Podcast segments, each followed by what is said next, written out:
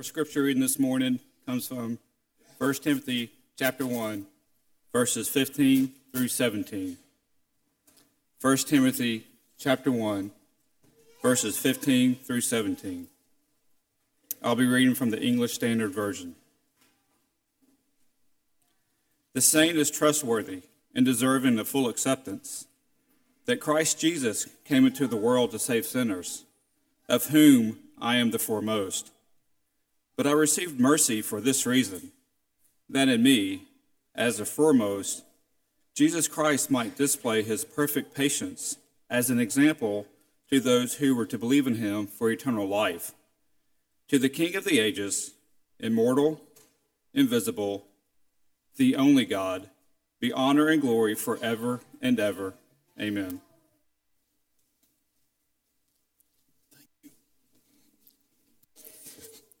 Good morning. So glad that you have chosen to be here today. Thankful for this opportunity we have to come together and to spend time in God's Word, spend time praising Him. Uh, we are very, very blessed. I also want you to, uh, as was prayed for just a few moments ago, know that in a couple of weeks uh, we're going to have uh, an opportunity for you to submit names uh, for men to be elders. How to do that has been in the bulletin and in the announcement uh, sheet. But what we want you to do is be praying about that be praying about it every day, praying about the, the men who will step up to, to serve us. And it's not just stepping up, it is being willing to kneel down in service and bow down before Christ and submit to Him. Please be praying about that each day as we, uh, we work closer to that. And also, uh, this week is one of my favorite weeks of the year. It's, the, it's a week of Horizons at Freed-Hardeman University. Horizons is sort of like a church camp, but it takes place on the Freed-Hardeman campus. So it's church camp with air conditioning. Okay, that's sort of how it works. I believe uh, the capacity is 976 teenagers, and that's how many they expect. I know they always have a waiting list every year, and uh, I've been on staff there for pretty close to 20 years, and I'm thankful to be going this week. Uh, we have a few of our teens who are going. I'm thankful for them going. Also, uh, tonight's going to be neat because I get to drive all the way to Henderson to hear Philip Jenkins speak. It's going to be amazing. Could have done that here, you know. Um, but no, Philip has been chosen to speak tonight, uh, and I know he will bless them. And Sam Boyd, one of our interns, will do a fantastic job here. Please pray for us this week as we travel, not just for the travel but pray that God will do some amazing things. It is awesome to see what happens when you get nearly a thousand teenagers together who want to serve God and to see God work through them. I pray that you will, you will, uh, pray for us this week. I think it will make a, a huge difference as we go before God. And before we begin this morning, let's go before God together. Our Heavenly Father, you are, you are amazing. God, we, we see your love and your kindness and your power and your mercy. And Lord, when we see ourselves, it is humbling and overwhelming to know that you love us that much. Lord, help us this week to have good vision, to be able to see ourselves the way you would have us to. And that'll begin when we see you the way we should. Our Heavenly Father, help us today to want to be more and more like you. In Christ, and we pray. Amen. If I were to ask you a question, uh, who's the worst person that's ever lived? How would you answer that? There's actually polls on that. It's interesting when you go through and look at that. And can I tell you, most of them uh, end up being world leaders. That's who you see show up on these polls because um, that is who you uh, I guess would think of on a worldwide basis. One was Stalin. It is said that he killed somewhere between six and 20 million people. And amazing, that's a pretty wide gap. And, and part of it was through violence, part of it was through starving people to death. Trying to carry out Marxism and different things that would, that would lead to, to people being very, very hungry. And you see that, that he was able to do that. So I'm going to tell you on every list, he's on it. Also, uh, Idi Amin. If you haven't read about him, it's, it's not fun reading. Realize his rule in Uganda. It says he, he killed half a million people out of a 12 million people country. And he, uh, the way he acted, everything else is pretty amazing when you look that people would be fearful of him, and, and you could understand why. Most people, and at the head of most lists is Adolf Hitler. You, you can imagine that. I mean, that's not a big, big secret. And to try to figure out how many people he was responsible for killing in this world, uh, it's really, really tough because we, we hear the term six million Jews, have to realize that he killed a lot more than just Jews. Those numbers get up to 18 to 20 million.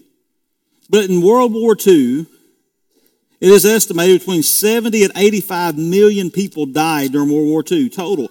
That means 3% of the population of the world died because of and stopping this person. See, it's amazing that his, his name would come up and be the first on a lot of people's list. You have to say, Craig, uh, it, is he the one who's killed the most? I'm going to tell you, if you, Chairman Mao, his number is about 45 million in his utopian society that he wanted to set up, people would starve to death and children would be killed. It was a capital offense to steal an ear of corn. And he carried it out. He set up an economic system that starved people and then punished people for trying to eat. It's, it's amazing. He did violence and everything else. We, we can go back further. We can go back to when Jesus was born and talk about Herod who, who decided and being fearful, what did he want to do? He wanted to have all the, the children under two years old killed. That's pretty evil. I don't know about that. that that's very evil to me. Uh, we could talk about, we could start going through the, the Roman Caesars and go through them and all the different things. The thing is, if we were to ask this question according to Scripture, what would the answer be? We want to be Bible people and do Bible things in Bible ways and look there. And, and if you will, let's think about who the worst is. Open your Bible to 1 Timothy. 1 Timothy chapter 1. Remember, this book is a book written from Paul to Timothy, encouraging Timothy to go to Ephesus and to do what? To go there and to teach the people there. And here's how Paul answers this question. And, and in 1 Timothy 1, verse 15, he says, The saying is trustworthy and deserving of full uh, acceptance that Christ Jesus came into this world to save sinners, of whom I am the foremost. I don't know what your version says. Your version may say uh, that I am the chief of sinners. Some versions say that I am the worst. And he says, I'm the foremost. Are you shocked by that statement? I mean, surely there were more people who, who killed more people than Paul did during that time. And, and I think we could go through and find people in history up to that point who have been very, very evil people, Herod being one of them. Whoever was Caesar that time being, being one of them. But Paul says from, from his perspective that he is the worst sinner he knows. What was he guilty of? Well, when we looked at that list earlier, uh, of people who were we would consider to be pretty evil.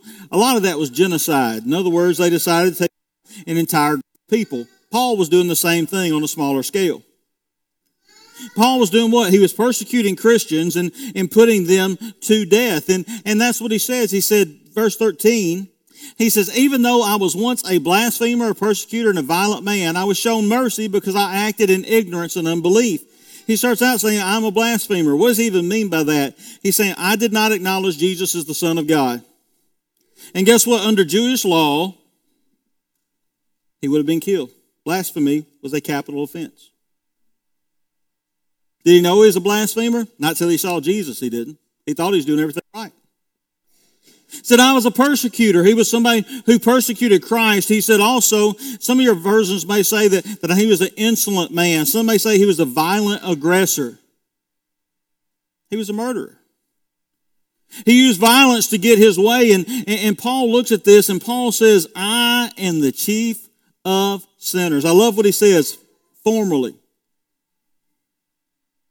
He said, before Christ, this is who I was. What changed? What changed was he saw Jesus. And in truly seeing Jesus, he saw himself. We, we know, we read about his conversion story in, in, the book of Acts. We go through that, that a bright light shone to him. Jesus, through that light, shone to him and, and says, told Paul to, to quit persecuting him. Why are you persecuting him, me? He, he asked him that question, told him to go to the street that's called straight. And when that moment, as Paul looks and realizes that he has killed the Messiah, when he sees clearly who Jesus is, he sees himself clearly. And the truth that goes from being really fuzzy to being really clear.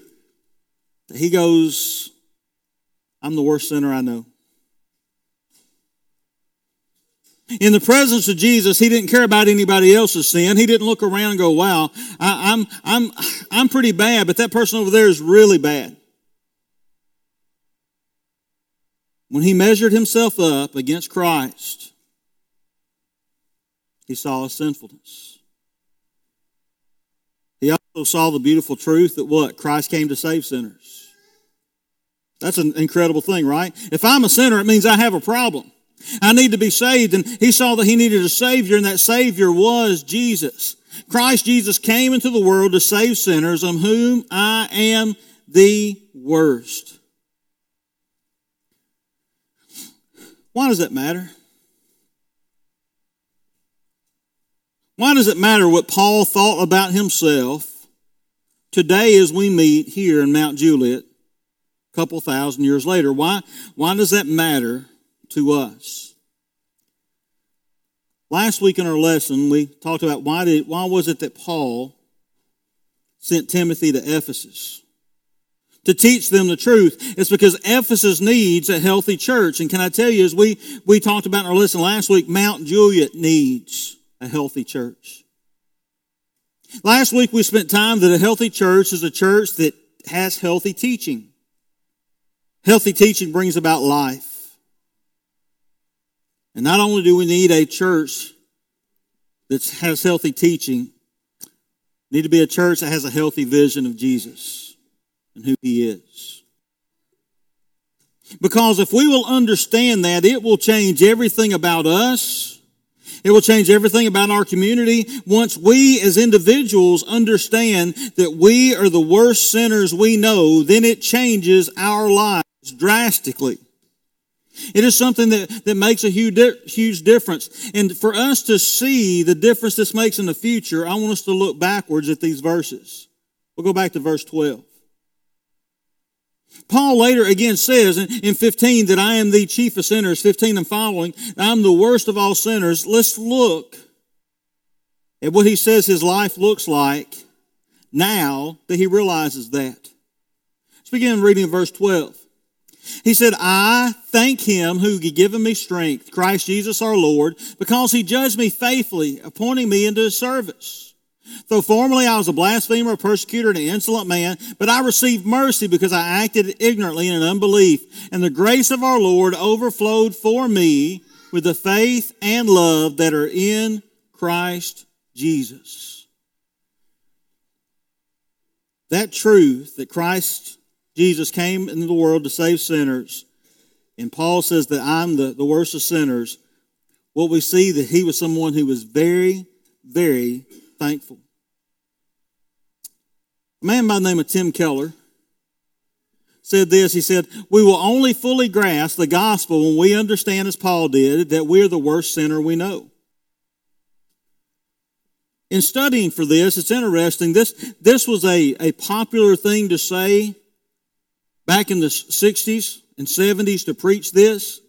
Then it became unpopular. Preachers said, we don't want to tell people they're the worst sinner they know because it may make them think bad about themselves. It might hurt their feelings. How in the world is it that Paul is the one who said this about himself and what he got from that? That Christ came in to save him, the sinner, and he believed he was the worst sinner there was. He talked about his sins. How did it make a difference in his life? One, he became a very thankful person. I thank Jesus Christ our Lord. Wouldn't you believe that? If you saw yourself, it's not just moderately sinful or mildly sinful.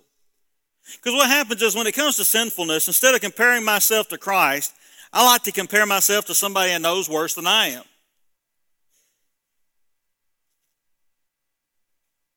See, I, I think that's it. I I laugh. I'm you know my little boy's still making it. Uh, great. Um, um, before I was married, when I was looking for someone, I remember saying, hey, if you marry me, you'll always be skinny. I thought that was pretty good. I thought that was pretty good. You'll always look better looking. By comparison, you're standing by me. You're automatically going to be skinnier and better looking. I, I thought that was a pretty good calling card. I thought that was really, really good. And we do the same thing with sin. We don't see ourselves as that sinful. Why? Because we, we can turn on the TV and see what really sinful looks like. And as long as we don't see ourselves as that sinful, we will never, ever, ever, ever, ever, ever appreciate the blood of Christ taking our sins away. Because what we really think is, I didn't really need him, but I'm kind of glad I have him. How many sins does it take to make you a sinner? Just one. How many sins do you have to commit before you are lost? Just one. How many of us in here are able to save ourselves? Not a one. Jesus is our Savior. He says, I thank Jesus, my Lord. When we realize what He has done for us, it makes us very thankful people. We sang earlier, Count Your Many Blessings, name them one by one. It's interesting. I didn't tell Philip to lead that song, he just chose it. But isn't it funny when we ask people to, to count our blessings, especially eh, eh, when we do Thanksgiving and we, and we do that, you know, and, and go around? I have been at people's homes where they go around say something they're thankful for. Many times when we count our blessings, what do we talk about? We talk about we're thankful for our food. We're thankful for our homes. We're thankful for, for our clothing, for the, we're, we're thankful for our money. We're thankful for our jobs. We're thankful for our stuff. When is the last time you were truly thankful for Jesus saving your soul? For Jesus leaving heaven and coming to earth and dying on a cross. Someone who was guilty of zero sin, had never ever committed a sin, came so that we might be forgiven.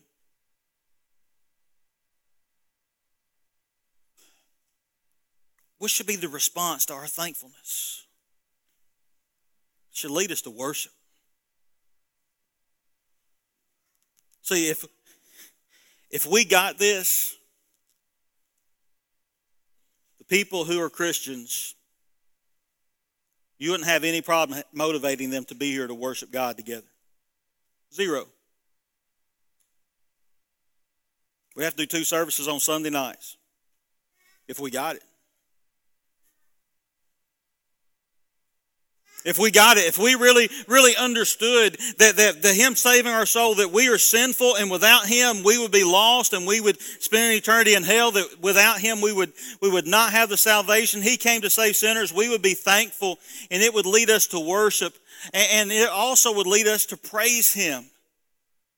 So that's how Paul ends up the, this little thing here with a little bit of a prayer and, and sort of a doxology to God where he says, To the King of all ages, immortal, invisible, be honor and glory forever and ever. Amen. The only God there in 1 Timothy 1 17. He does, after he goes through this, he praises God for his what? For his love. Because when you realize what he has done, that is the correct response. Is praise. See, when we realize that we are the worst sinners we know, I personally am the worst sinner I know, when I realize that and what Christ has done for me, it'll lead me to thankfulness. Secondly, it'll remind me of the mission I'm supposed to be on. Set my life to service. See, Paul says, I, I thank Christ Jesus our Lord who has given me strength, that he considered me trustworthy, appointing me to his service.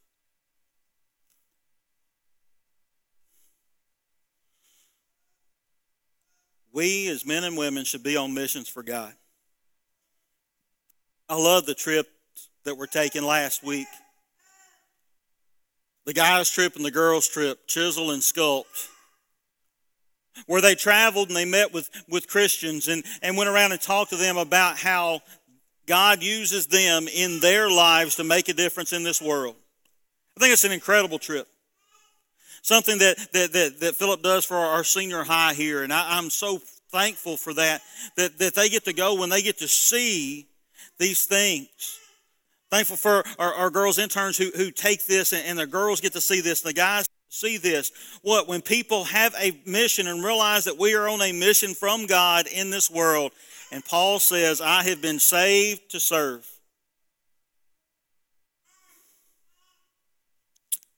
What's the lesson? Well, Paul says, here's why Jesus saved me to show the world that if God can save Paul, he can save anyone. And also, if God can use Paul, he can use anyone. So many times, I, think when it comes to serving, we do not feel that we are equipped. We do not feel that we have the ability. We do not feel that we can do that. And we can come up with a whole list of excuses. Very similar to Moses when God wanted him to lead the people out of Egypt. We can come up with a whole list of excuses, and Paul says there are no more excuses. Why? Because if God can save me, he can save anyone, and if God can use me, God can use anyone.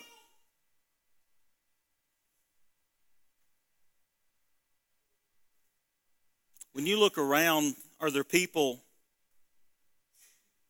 that you know need Jesus, but you don't think that Jesus is big enough to save them? Prejudge evangelism, I think I do sometimes. You look at someone and you go, man, I don't think that person would ever come to Christ. That person is too this or too this or too this. I, I, you may say that person is too arrogant. That person is too sinful. That person is too much the opposite of what Christ wants them to be. And Paul said, There was not a more arrogant person than me. There was not a more opposite person to me. And the fact that Jesus Christ, me seeing him clearly, can change my life this much means he can change everyone's. I don't know what excuse it is that, that you come up with. At times I come up with also to keep us from being on a mission. Many times we we feel we can't we don't talk well enough, that we don't know enough, that that we're scared, whatever the thing may be. The verse says he thanks God who did what? Gave him strength. Here's what's awesome. Paul talks about that a lot. Paul talks about that in in in. Uh, I'll come back to that. In 2 Timothy 4.17 says, But the Lord stood with me and gave me strength. What's everybody's favorite verse? Philippians 4.13. I can do all things through Christ who strengthens me. You realize that God will not give you a job that he will not equip you for. God will not give you something to do that he will not equip you for. I'll promise you. He can strengthen you to enable you to be able to do what? to tell people about Jesus. To tell people. It starts with telling people what Christ has done for you. That's what Jesus told the, the, the demoniac in Mark chapter 5. Remember, Jesus gets off the boat. There's a, there's a man who is unclothed with chains, who is, uh, who, who is uh, filled with demons, possessed by demons, who comes up to him, and Jesus heals him. And after he heals him, the, the demoniac wanted to, former demoniac, sorry, he's no longer one once they're gone. Okay, they've all uh, got into pigs and went flying. Okay, that's what happened. Short version. Um, and Jesus gets on the boat to leave, and the guy comes and he said, I'm going with you. He said, No, no, no, no, no. He said, You go tell what the Lord has done for you. What did Paul do in this verse? I was the chief of sinners. I was formerly this, but Jesus. But Jesus. He can give you the strength that you need. He says He's chosen him, appointed him, He's given him strength, and He's given him a mission. What if you realized wherever you are, perhaps that's where God wants you to make a difference for Him? Wherever you work, wherever you eat lunch today, wherever it is that, that you play sports, wherever it is that your group of friends, where your school, wherever it is, that God has appointed you and He's given you the strength to fulfill His mission there, which is what? That people know who Jesus is and that He loves them and He can take away their sins. See, Paul's not finished. He, he doesn't just say, I'm thankful because of this. He doesn't just say that, that I have a mission because of this. He, he says, you know what? The reason this is possible and the reason he can go on and on and on is because of God's great grace and mercy. See, then though formerly I was a blasphemer, a persecutor, and an insolent man, but I received mercy because I acted in, ignorantly and in unbelief. And the grace of our Lord overflowed for me with the faith and love that are in Christ Jesus. What made this possible? The overflowing grace and love of Christ. And Paul's response to that grace and love, which is what? Faith. See, grace and mercy are words that, that we use quite a bit. And sometimes they're hard to define, and I know that um, preachers have acrostics for everything, but can I tell you the way I remember Grace and mercy is this grace is getting something you don't deserve that's good. Mercy is not getting what you do deserve.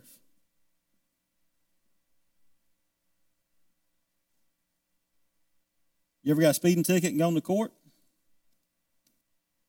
There's a front row. I don't run up here. Um, uh, we'll get you for speeding. Just kidding. Um,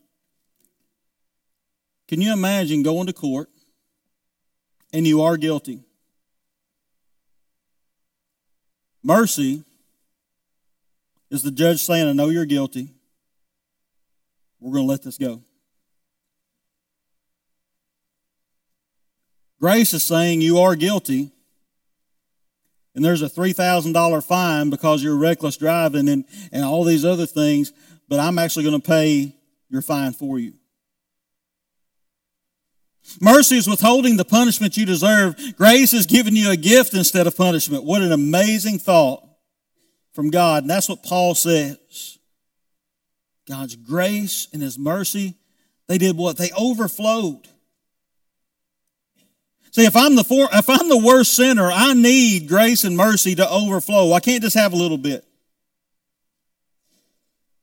I can't just have a little bit. I can't just have a, a little bit on a wash rag that you can't even wring out and just have, I have to have something that overflows continually because I realize my sinfulness and realize how much Christ has given and paid for those sins to be taken away.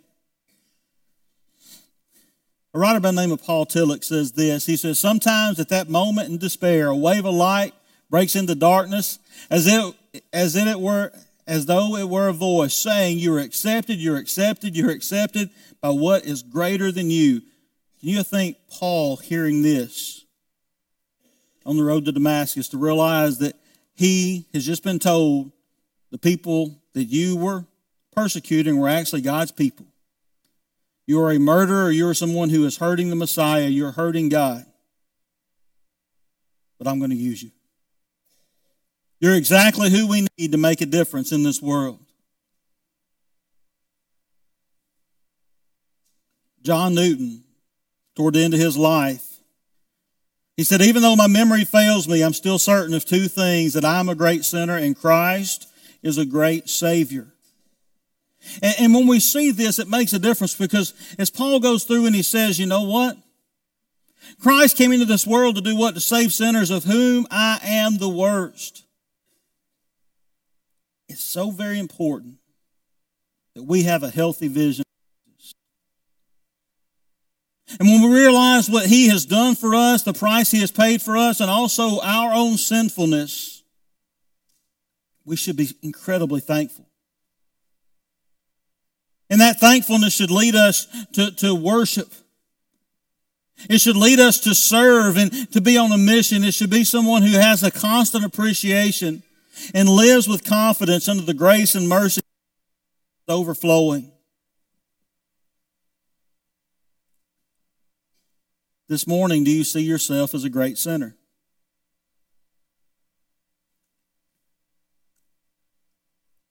There are people who refuse to come to Christ because they believe they have done too much. There's no way God can forgive them. There are those who, who hold back and, and are concerned and they're like, you know what, there's no way, because if, if God truly knew what I did, He knows. That's why He sent a great Savior. A great Savior who, who wants to save you and, and, and wants to make a difference. And, and the thing is, we must see Him as such. And if we're going to be a healthy congregation, we must realize our own sinfulness the great price that's been paid, and the mission we must be on. And realize what an amazing God, and realize that Jesus is the Savior that we need.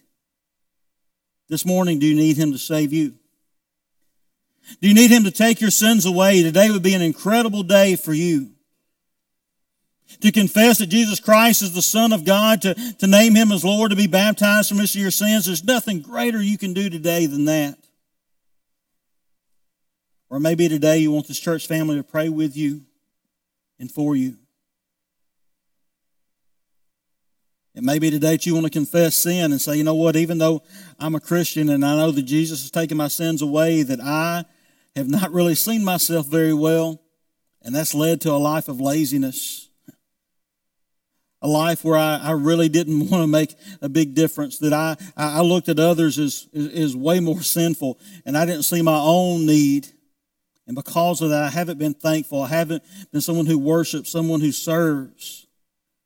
Jesus is the Savior we need. He's the Savior that wants you. This morning, if you need Him to be your Savior, would you come now while we stand and while we